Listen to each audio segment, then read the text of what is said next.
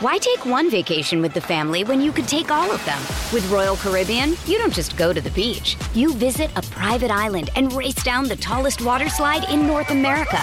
You don't just go for a road trip. You ATV and zip line through the jungle. You don't just go somewhere new. You rappel down waterfalls and discover ancient temples. Because this isn't just any vacation. This is all the vacations. Come seek the Royal Caribbean.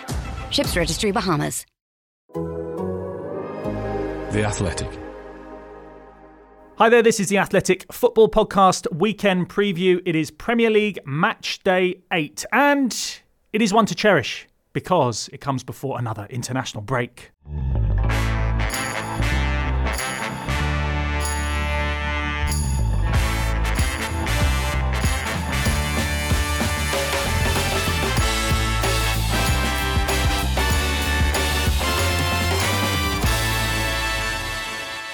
This is Adam Leventhal, a stone's throw from the River Thames in central London at the Athletics HQ. It's great to have you with us once again.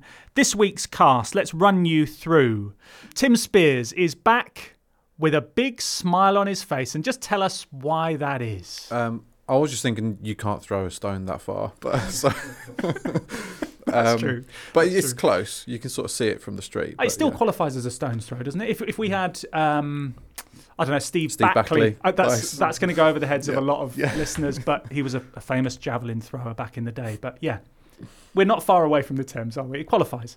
Yeah, definitely. But no, you. I am smiling, Smiling, anyway. yep. Uh, as we were messaging at the weekend, Yes. uh, this is the first preview show I've ever looked forward to. Yeah. Uh, certainly this season, anyway, because I know you're not going to give me any stick. Well, you're going to try, but I can just bat it all away with this, with a Yeah. a solid cover drive. Well. because Wolves beat Man City. So next. And what a win it was. What a win it was. We will touch upon that in the show. Um, also, alongside Tim today, Nnamdi Onyeagwara, who is uh, one of the news team here at The Athletic. It's great to have you on the show. You were here when Tim was hosting a was. few weeks ago. It's good to have you back in the studio. How are you? I'm good. I'm very well, thank you. How are you? Yeah, I'm all right. I'm all right. I'm, I'm well set for this uh, weekend because, as we mentioned, it is it's preceding an international break, so you almost want to just enjoy it even more. Um, Jordan Campbell, who writes on Arsenal for us, also writes on Scotland, and he was here when we were talking about the North London derby not that long ago. How are you, Jordan? Yeah, I'm good. Uh, I think I was a little bit too over optimistic um, before that game. So yeah, hopefully don't tempt fate for Arsenal uh, this what did you say? R- I think refresh I my went memory. three one. Three one. So I get the right amount of goals, just split Yeah. them the wrong way. Yeah. yeah, Close you, enough. you didn't get it right, like Tim did. You got it right, didn't you, for the North London derby? Yeah, thanks for bringing it up for two weeks in a row. No problem. Is that two compliments in the opening five minutes? What's going on? Yeah, I'm just, I'm just settling. yeah. I'm just trying to sort of. I no, to be honest, I have, I've got no ammo on you. Love it. No ammo. Love on it. You. No ammo at all. Um, I've got ammo on myself though. I have a little bit of an apology to make because, um, as you will all know, you hang on my every word when it comes to the fixture formation, and I actually got it wrong last week. I think, I think, I think it was wrong because I should have mentioned the fact that Luton Burnley were playing on the Tuesday. So it should have had an extra one on it after the one from the Monday night football. Um, but it didn't. So I do apologise to all the listeners. No, but you're not you're not Todd Boehly. You don't you don't put extra games into the formation. It's still. Do you know what I mean? Well, no, I. yeah, but I still think it qualifies as No, the that's formation. I think you're being harsh on yourself. That's there. like people who say a formation and include the goalkeeper, as a one. yeah. Unacceptable. I think, I think that's too far. Doesn't count as weekend. okay. No way. Cool. Right. Well, I'll take that then. Thank you very much. Yeah, but you were right. congratulations, by the way, to um, Burnley for their victory over Luton Town at Kenilworth Road, their first win of the season. Only two teams left who haven't got a win in the Premier League this season, and that's Sheffield United and Bournemouth. And surprise, surprise, they are the bottom two. Uh, the fixture formation this week, and I've double checked, it's 0 6 4 0 with all the European teams who were in action, bar Manchester United featuring on Sunday. Uh, would you like me to run through all the fixtures Why not? with a with a musical bed in the background? Oh, Can we- definitely can we, do not. that? Yeah, we can. Okay, here we go. So Saturday, twelve thirty, we're back at Kenilworth Road. You get to see it on the television once again in all its glory. It's Luton against Tottenham. Your three o'clock kickoffs on Saturday: Fulham against Sheffield United. uh, Burnley against Chelsea, Manchester United against Brentford, and Everton against Bournemouth. And then the Saturday 5:30 kickoff is Palace against Forest. Then on to Sunday, and it is an action-packed schedule. Three two o'clocks: Brighton against Liverpool, West Ham against Newcastle, and Wolves against Aston Villa. And then at 4:30, it's the big one: the Juggernauts head-to-head, the top two from last season, as Arsenal entertain Manchester City at the Emirates. And that is where we're going to start. Here's. Here unleashed. Shot unleashed. No about it now. The party in Manchester can move into full swing. So it is the meeting of the top two from last season, yes. But it is a meeting of two teams where one normally wins. Manchester City have won their last 12 matches against Arsenal. Um, they've not beaten City in the league since 2015. Now, Nnamdi, you are an Arsenal fan. We are in a safe space in here. Everyone is, is happy to say who they support. Jordan's already said he supports, Rangers. obviously, Wolves boy over there. We know all about Very him. proud Wolves fan. Yeah, I'm a Watford fan. We don't talk about that. They are shocking at the moment. Um, but you are an Arsenal fan. Do you know what what happened back in 2015? I do. We won 2 1 at the Emirates, I believe. Who scored? If I'm right, it would be Giroud and Walcott. Very good. Nice. Very good. Proper proper fandom. I like that. um, two defeats last season for Arsenal 3 1 at the Emirates, 4 1 at the Etihad, and that played a big part in the deciding margin between the two teams, five points in the end. And that 4 1 win for Manchester City came at the end of a really awkward April, didn't it? After giving away leads against uh, Liverpool, West Ham, and then that battle back against Southampton. So, where do we stand on on this one? Jordan, I'll, come to you on this. You've watched Arsenal home and away, as Nnamdi has as well. Um, is this now the time where this this run is going to end? Do you think they go into it with enough momentum? I think it has to be the time it ends. Um, Arsenal have lost 12 in a row to Man City, the only team that Arteta's not beaten as a manager. Um, you know, it's a, a very long run um, for a team to go through. I think psychologically it must be in their heads, but I think winning the Community Shield, you know, it looked like a weight off their shoulders. I know they didn't quite do it in, in 90 minutes, but, you know, just to know that they can beat a City at full strength, um, I think was potentially a big thing. Um, but you know, with Rodri out this weekend as well, I think there's no better time really for, for Arsenal to go and do it at home. So um, yeah, I think it's got to be this weekend, and psychologically again, they could go top of the league. So Nnamdi, Jordan isn't bothered about losing against Lens in in midweek. Do you see, you know, European games and European environments and the and the domestic game as completely two different entities, or do you think that is something that might might just bug Arteta going into this game? I think I think so. Declan Rice said after Wednesday, um, after the loss on Wednesday, he said that we're just warming up, and I think that probably hits the nail on the head on where we're at and where we should be taking those European games. Um, I think two months, two and a half months into the season now, I don't think, other than excluding the PSV and the Bournemouth victories, I don't think we've seen Arsenal at their best um, dominated a game for 90 minutes.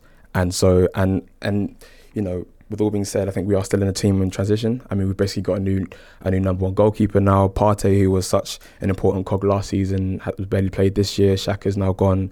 Um, we don't really have a guaranteed number nine either. So I think with that all being said, I think it is definitely important to take that defeat into consideration. I don't think we were good. I think that's probably one of our most poor performances of the season. But I also think that you know we've definitely shown that we're a team that can bounce back from defeats really well. And I think going into Sunday, Wednesday was a big defeat, and hopefully we can bounce back from that. Just a quick word, Tim, from you on on Bukayo Saka because there is a doubt over him. Came off against Lens. Um, sort of understanding is that it's it's precautionary and it's got something to do with him doing a back heel and pulling a muscle, but it doesn't sound as if it's going to be too serious. And the almost the feeling is it would be no surprise if he turns out against Manchester City. If he were to be missing, is that almost taking out Arsenal's best chance of beating City? Yeah, it, it negates Rodri's absence somewhat if he's out. Yeah. And Martinelli's if they were on a scale, they would be. It would be equal, Yeah. would it? Yeah, I think so. Yeah, different areas of the pitch, but Saka's so important to Arsenal. And yeah, it's an it's an interesting one about whether he plays and when he plays, and you know this has been an issue for a little while, hasn't it, from an Arsenal point of view, as to whether he plays every game, like Arteta said he needs to last year, and yeah, there's been a lot of talk about the football calendar in the past week, with lots of managers talking about it um, in quite emotive language. Uh, Ten Hag, Guardiola said players might have to strike because there's too much football being played. Vincent Kompany called for a cap on the amount of games players play every season. So yeah, Saka's um, Saka really fits into that category of players who probably are being overplayed, like Jude Bellingham, who's played ten thousand, no, almost fifteen thousand minutes before turning age twenty, Mm. um, which was a stat highlighted this week. When you compare that to Lampard, before he was twenty, he played two thousand minutes, and Bellingham's at fifteen thousand. Um, and Gerrard was at 3,000 at that age. So, yeah, I think Saka- Saka's in that sort of category. You you, you worry um, 10 years down the line if the amount of football he's playing now will have a have an influence on the on when his career starts to dwindle. It's interesting, isn't it? Because you're sort of battling between a player being really, really good when they're young and worrying about burnout when they're older. So it's a, it's a very difficult balance to strike, I think. Um, just a, a word on the the extra striker or someone that maybe could do with playing in a different role, and maybe that might suit um, playing at, at Arsenal in a different role. Is Kai Havertz potentially with the the change of dynamic that maybe Mikel Arteta might want to bring, and he did it at the Community Shield. Do you think that Havertz maybe playing through the middle, if they have to rotate the, the two either side, might be something that is, is suitable against City? I, I can definitely see the merits in it. Um, you know, Jesus started started the last few games um, on the left wing, um, and Nketiah's he played both Nketiah and Jesus, so he's shown that he's he's willing to to be creative. Um, and I think Havertz, you know, he still looks slightly unnatural in that left midfield position. So um, I think if uh, Man City Arsenal games last last couple of years have just become you press us, we'll press you. And a lot of the time, both teams, even even City, don't mind going long to Haaland just to take out that press. So I think in a game where if Arsenal are struggling to play through City, it could be a good option for them just to go up long to, to Havertz because although he's got this language style where he looks like he sort of you want, you want to give him a shake at times, you know, like when he plays up front, he's, he's back to goal. He is very good at winning flick-ons, and I think you saw that in the Community Shield. Um, so maybe this is the sort of game where you take him out the the real you know rough and tumble in the midfield where you're asking him to do a bit of everything and you just ask him to be a focal point. Maybe that takes the pressure off him slightly. You know, when you have moments and you think, did that actually happen? Correct me if I'm wrong, but didn't Kai Havertz score the winner in the Champions League final against Manchester City for, for Chelsea playing as a Yeah. as a central striker? That did happen. Yeah, and then that's the thing. You, you, you're watching at Bournemouth and you're thinking, God, like how does it feel for this guy that like his teammates are almost having to gift him a goal and everyone's like, uh, you know, I always thought maybe on a human level it's a little bit, you know, a bit embarrassing for him. Well, let's know? check. Let's check in with our moral com- uh, moral compass, um, Tim Spiers, in terms of that. Did you like that, or did you think no, no, no, no? You're sort of you're almost undermining him. I think you got to look at what the player would want in that situation, and he probably wouldn't want that. Given where, He celebrated though, didn't he? He looked like he needed it. Yeah, I don't know. Isn't it a bit undignified? Well, I don't know. Um, I don't But know. when yeah, it's coming from yeah. Saka, Saka gives out penalties to everyone. He's like the Father Christmas of, of penalties. So Yeah. you know, maybe it's maybe that sort of makes it okay. When things are, are given out, uh, players can be a bit embarrassed about it. I remember a couple of Wolves players were given the last minute of a Premier League game of a season once, and they did not like that because they're like, we need to earn Yeah. it and get it on merit. And yeah, I don't know. I, it, but hey, if if scoring a penalty from 12 yards has given him a confidence boost, then it's worked. So it depend, depends on the individual, doesn't it? Really. I thought Arteta was surprised how strongly he came out and really made this a moment for Havertz. You know, I thought he'd have maybe played it down as, oh, you know, hopefully this get, but he's like, you know, this is it. This is the moment for him to really kick on now. But I think we forget that these players are human and that it does affect them. And you can clearly see that his teammates have noticed that it's, it's been getting to him because, I mean, how do you escape it? Even, you know, everybody in football will tell you they don't read anything about them, they don't go on social media, but, you know, let's be honest, a lot of them do. And, uh, you know, you look at uh, listening to Tom Cleverley um, the other the other week talk about Watford's under eighteen coach. You mean? Yeah. yeah. Carry on. Carry on. and uh, talk about um, you know when he went through all that abuse at Manchester Yeah. United, and you go, that's probably a decade ago, and that was probably the first high profile time where a player was absolutely lambasted on social media. and he was talking about how difficult he would lock himself in the room. You know, wouldn't want to go out Manchester City Centre. I think that like we've seen Harry Maguire as well. Obviously, Havertz is not to the same extent, but he's almost becoming like you know this. Every time he does something wrong, it's straight on, straight the highlight straight on Twitter. It must be a horrible feeling to go through mentally, and be no surprise. Like I think we always imagine these players must be bulletproof mentally, but there must be at the back of your mind that like a bit of fearfulness must be like ah, I'm scared to make a mistake, you know. Well, it's so rare that we see it, but Richarlison crying on the bench for Brazil during international duty just shows, of, of course, it's there. Um, but he was very brave in showing it and talking about it. But most players, are, yeah, fearful of the reaction, so they, they keep it to themselves, and that's when that's when you get problems in the longer term. I'd suggest. This episode is brought to you by Michelob Ultra, the official beer sponsor of the NBA. Want to get closer to the game than ever before? Michelob Ultra Courtside is giving fans the chance to win exclusive NBA prizes and experiences like official gear, courtside seats to an NBA game, and more.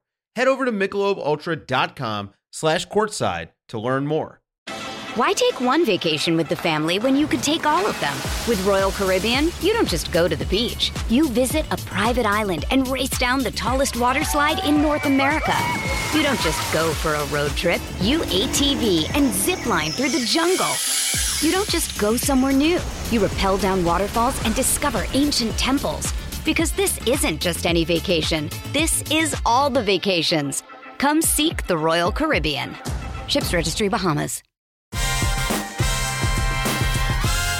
Let's talk about the uh, emotional side of things between Pep Guardiola and Mikel Arteta. Obviously, the uh, sorcerer and the apprentice. We, we we can call them that. That's fair enough. Still, because I guess you're still you're going to always be the apprentice if you don't ever beat Of course. the sorcerer, um, and that is the situation for uh, Mikel Arteta. How much do you think it it grinds his gears, or do you think that they are they're good pals and they sort of they laugh about it afterwards? I can't imagine them laughing about it afterwards. But um, do you think that it do you think it bothers Arteta that he hasn't got one over him yet?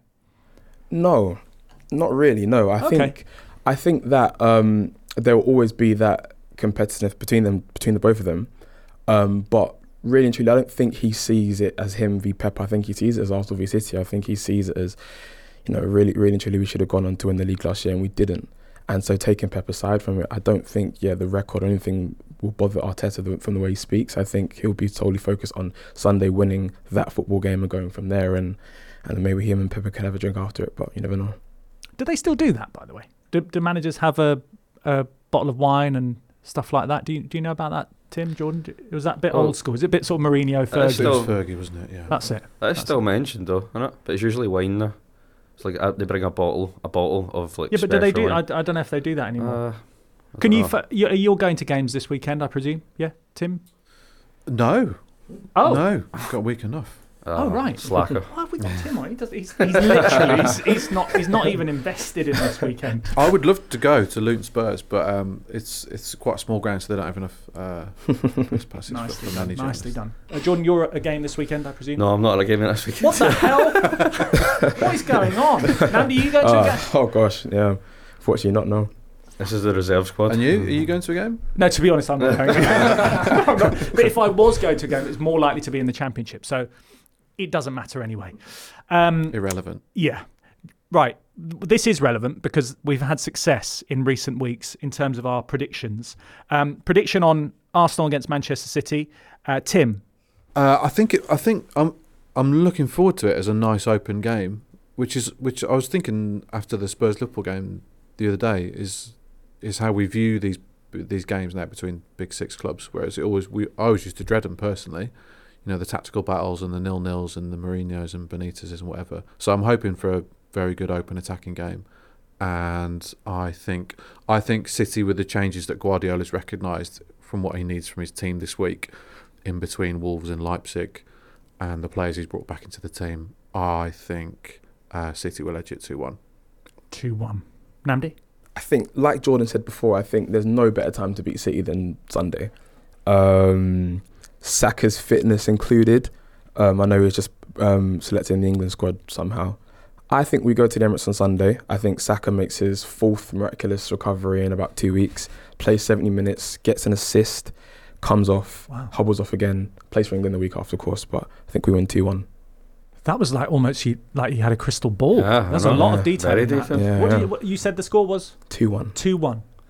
Jordan, I'm going to go one each. One each. That's sitting on the fence a bit, but I, I don't. I, I look at it and I think Arsenal should have more of the ball this time than they did um, at the end of last season. But is it just that nagging doubt? If is it City have got a killer in Haaland, and you still go? If Arsenal get two big chances, will they take them? But they've also got someone, Julian Alvarez, who is who is performing arguably better than than Haaland Yeah. at well, the moment. So yeah. Well, that's a scary thing for Yeah. Arsenal is that they've got two uh, potential killers. Whereas, you know, I think you saw in the Spurs game is that you don't get a lot of chances in these big games, and you need to take them at the right time. So, I mean, Jesus, he's finished during the week was brilliant, but just whether he can repeat that week after week, um, which I think he's got it in his, his locker. But um, I think if he was to get the winner, that would be a massive, you know, against his former team, that would be a massive thing for Arsenal. okay, so But I guess- predictions. I guess there's still a Rodri ho- Rodri shaped hole in the City midfield as well. So, and then whoever, whichever centre back he decides to play at left back anyway, if Saka's not playing, I guess there's just loads of question marks around the teams on Sunday. it's an intriguing battle between last season's top two. Um, just to quickly mention, uh, for a, a deeper, an even deeper dive on the situation with Saka, uh, with injuries, burnout, uh, fixture congestion, all that sort of stuff, um, you can check out the previous episode of the Athletic Football Podcast on this very feed. Also, um, dedicated coverage of Arsenal with the Handbrake Off podcast as well. Um, and there is also more on the top two, and in particular, battles between top twos and the decisiveness on the margins between them uh, on the Athletic Football Tactics podcast with Michael Cox, Duncan Alexander, and Ali Maxwell as well.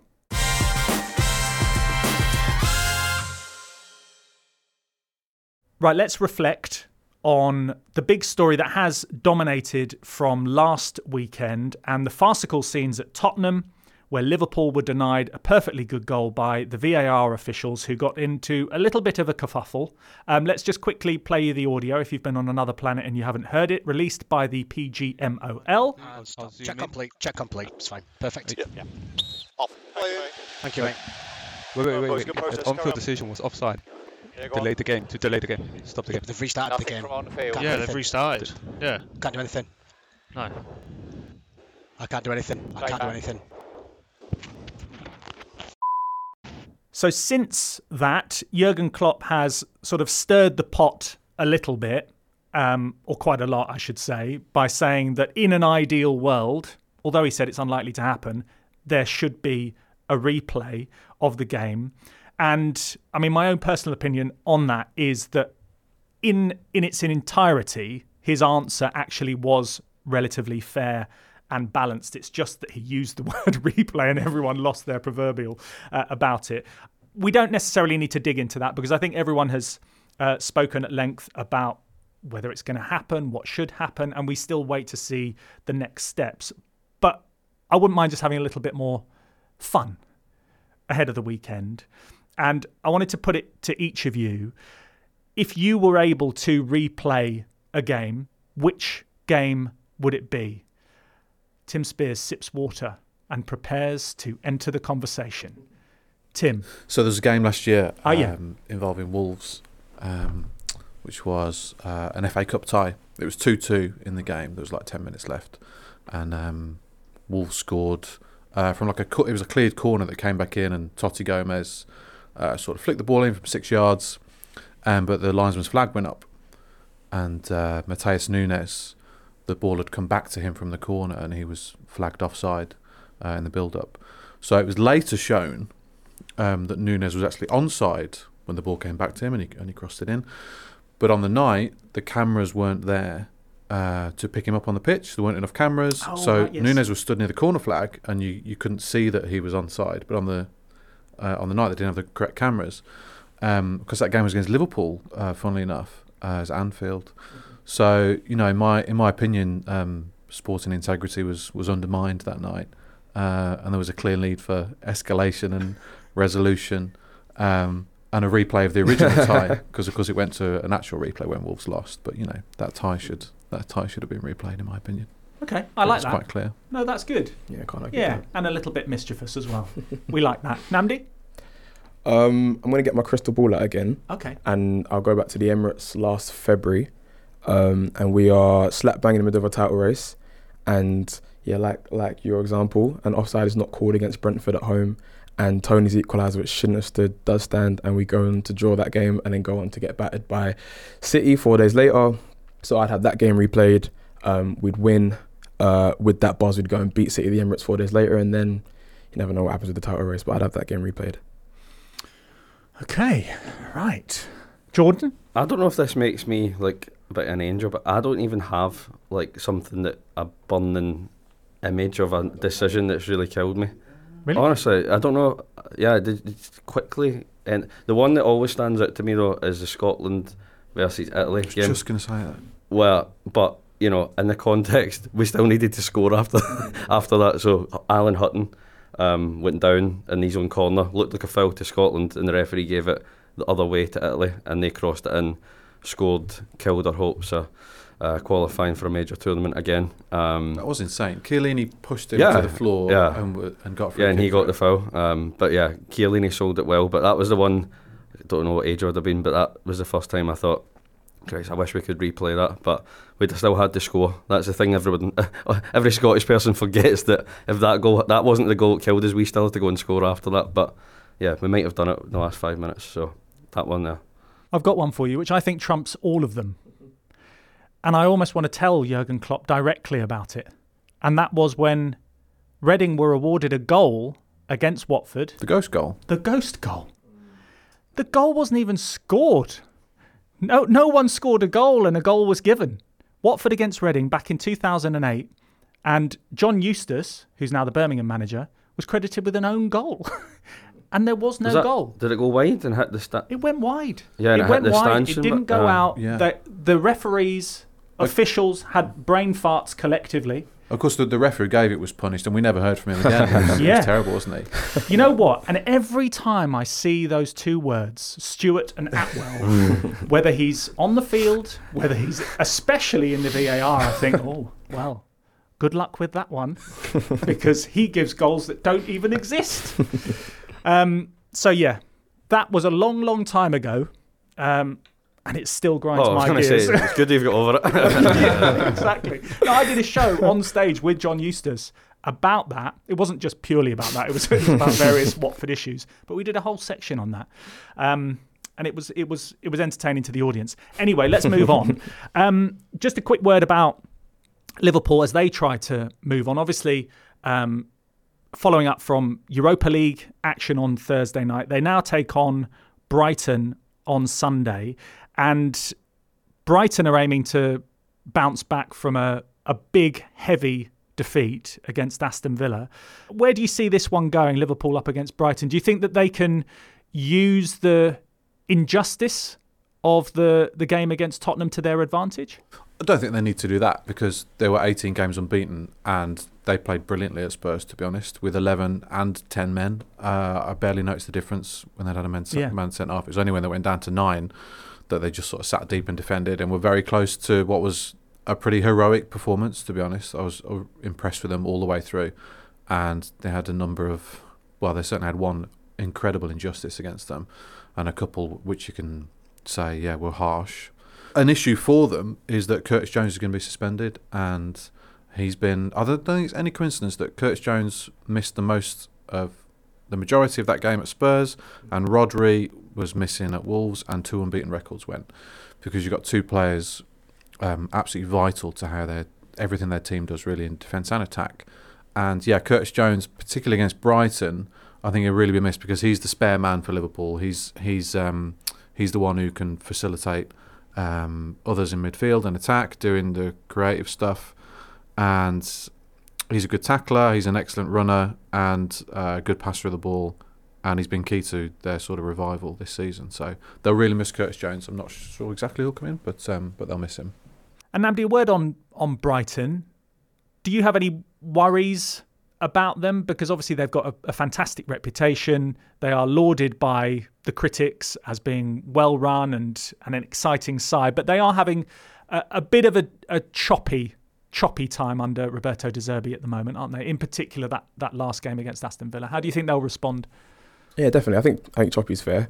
Um, I think when you look back at some of their their results this season, um, I think especially coming up to Liverpool on the weekend, I think it says a lot about well, their two big victories were Newcastle United, which are two teams that didn't show them the respect that maybe the, a Bournemouth or a Wolves would have um, and came on and gave him a lot of space, which Brighton worked in and, and took advantage of. And I'm sure Liverpool would approach that game in the same way.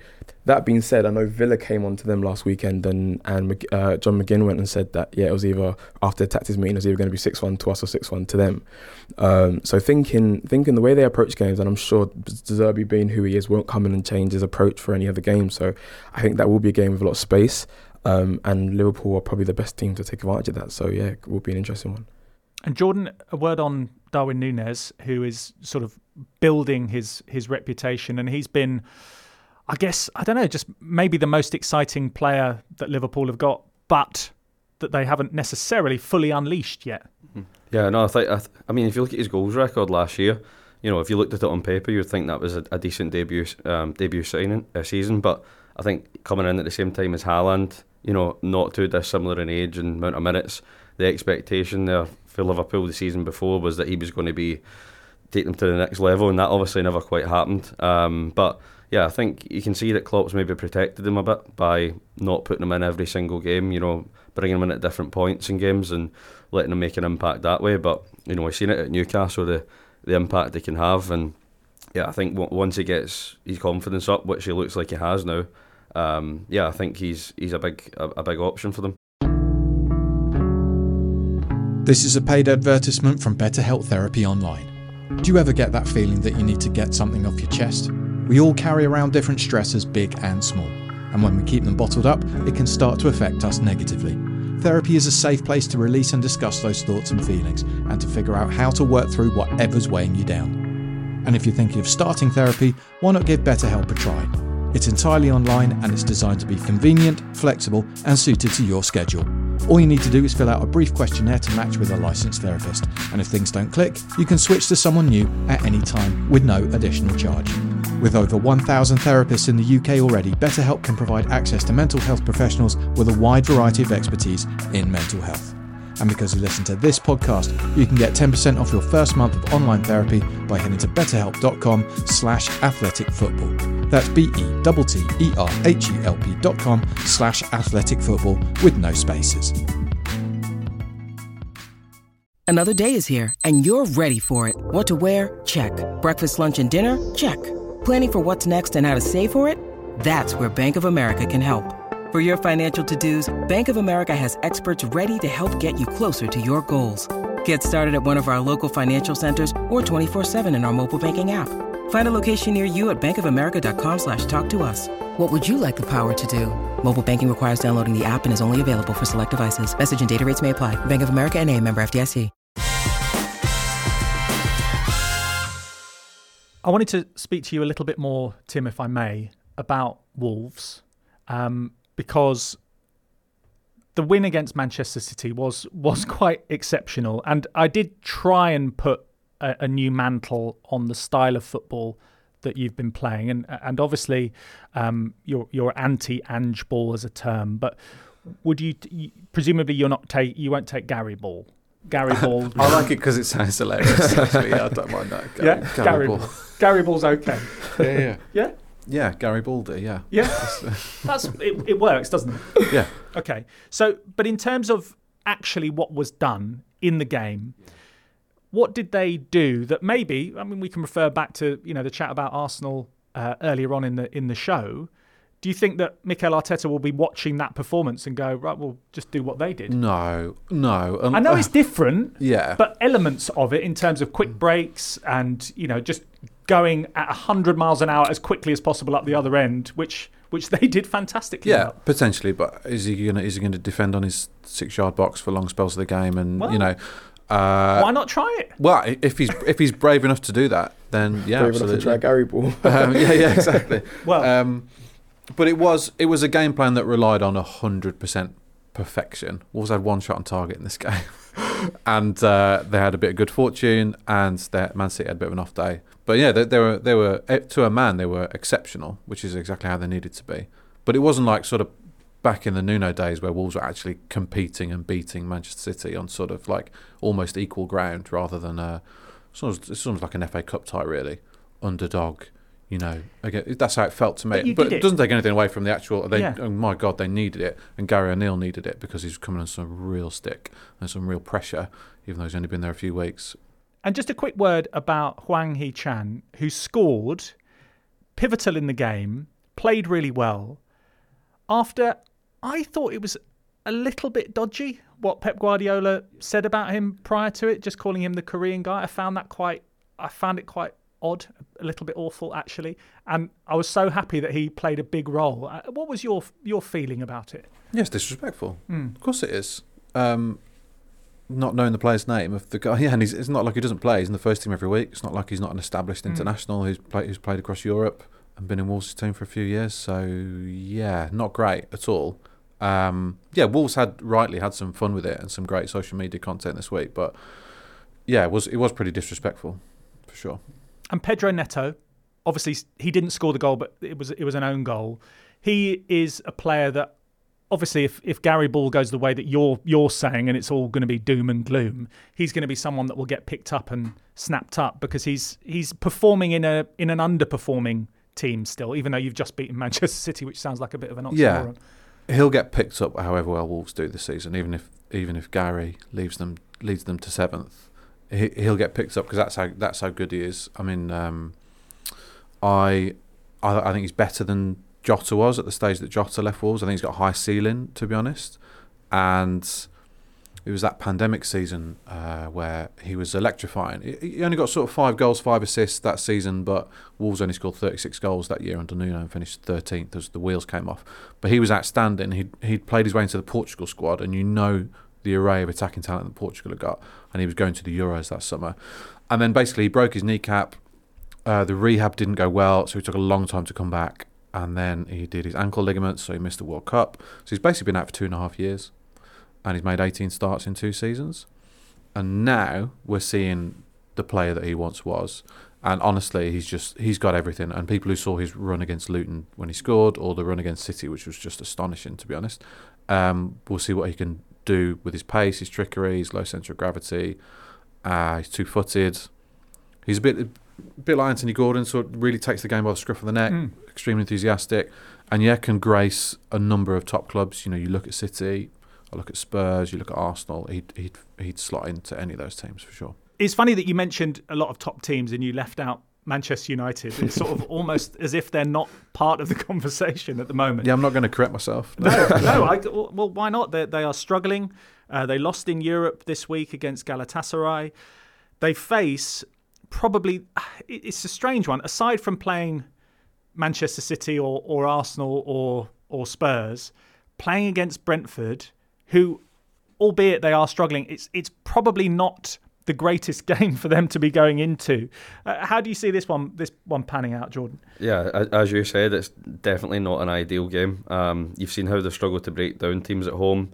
Brentford don't mind, you know, sitting back and soaking up pressure and uh, and countering on you. They're good at set pieces.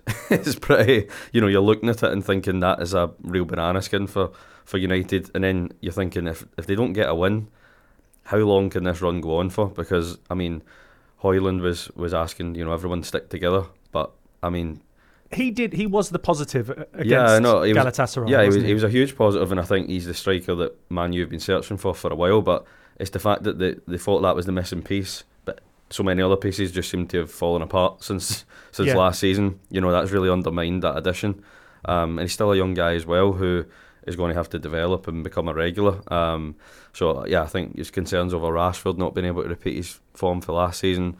The defence looks so ropey. Um, the midfield looks like you know, they're, they're real, really struggling for legs. So, um, yeah, there's huge problems at United, and yeah, as you say, five losses in seven. I mean, I don't know how long that can really go on for without a major, a major performance and win to really restabilise them. Quick word on Tottenham. They could go top by beating Luton. I mean, you contrast the the sort of the toxic toxicity of, of Old Trafford to the the wondrous world of Ange ball. Um, and it, they couldn't be polar, more polar opposite, could they? Yeah, and it's a it's a really interesting test for them at Luton this weekend because they've really struggled against defensive minded teams. So they took until 96 minute to beat Sheffield or to start uh, score the equaliser against Sheffield United. And then uh, against Liverpool in the week, I think we saw as soon as Liverpool went to nine men and just sat there in two in two banks of five and three or whatever it was, uh, they created nothing for the last twenty minutes. So uh, as, as uh, strange as it might sound, yeah, Luton away is a real big test of, of where they're at and where they can go because hasn't um, been the leveler that I think Luton fans would have hoped yet that Kenilworth Road. They've lost in each of their Mm. games. Oh no, they drew against they drew against Wolves, didn't they? They Yeah. drew against Wolves, so they did Why, draw against funny. Wolves. That was, No, really, I- that was really well set up. No, like I, that. yeah, but I've forgotten. I've forgotten, and then I saw your face, and I thought, oh yeah, that's that's the only team that they've um, got a point from. And just whilst you're here, Jordan, um, a quick word about a Premier League star who hasn't necessarily been um, a star manager as yet, and that's Frank Lampard, who may well end up at your team, Rangers. Does that excite you in any way, shape, or form? In short. I think the name will excite fans just like Steven Gerrard did. Um, but I think now Rangers are in a position where they're looking for an established coach with a brand of football. And I think if you ask people what's Lampard's brand of football, I think they would struggle to give you a clear, concise um, answer. So he's a bit of a project manager, and I don't think Rangers are a, a project for a project manager. Okay. Well, we will see what happens with that. That's it from all of us. Many thanks to uh, our panel. Io Akinwolere is going to be back on Monday. I will be back next Friday and we will be focusing on the international fixtures. Your producer today was John Rogers. Your executive producer was Adam Jones. Thank you to both of them. Uh, you can read more from the likes of Tim, from Jordan, from Nnamdi, from myself as well. I do write things too uh, by signing up to The Athletic for, oh, £2 or $2 a month for an entire year. And you can get that offer at theathletic.com forward slash football pod. Thank you very much for listening. Keep your comments coming in. We read them all. We read them all. Take care until next week.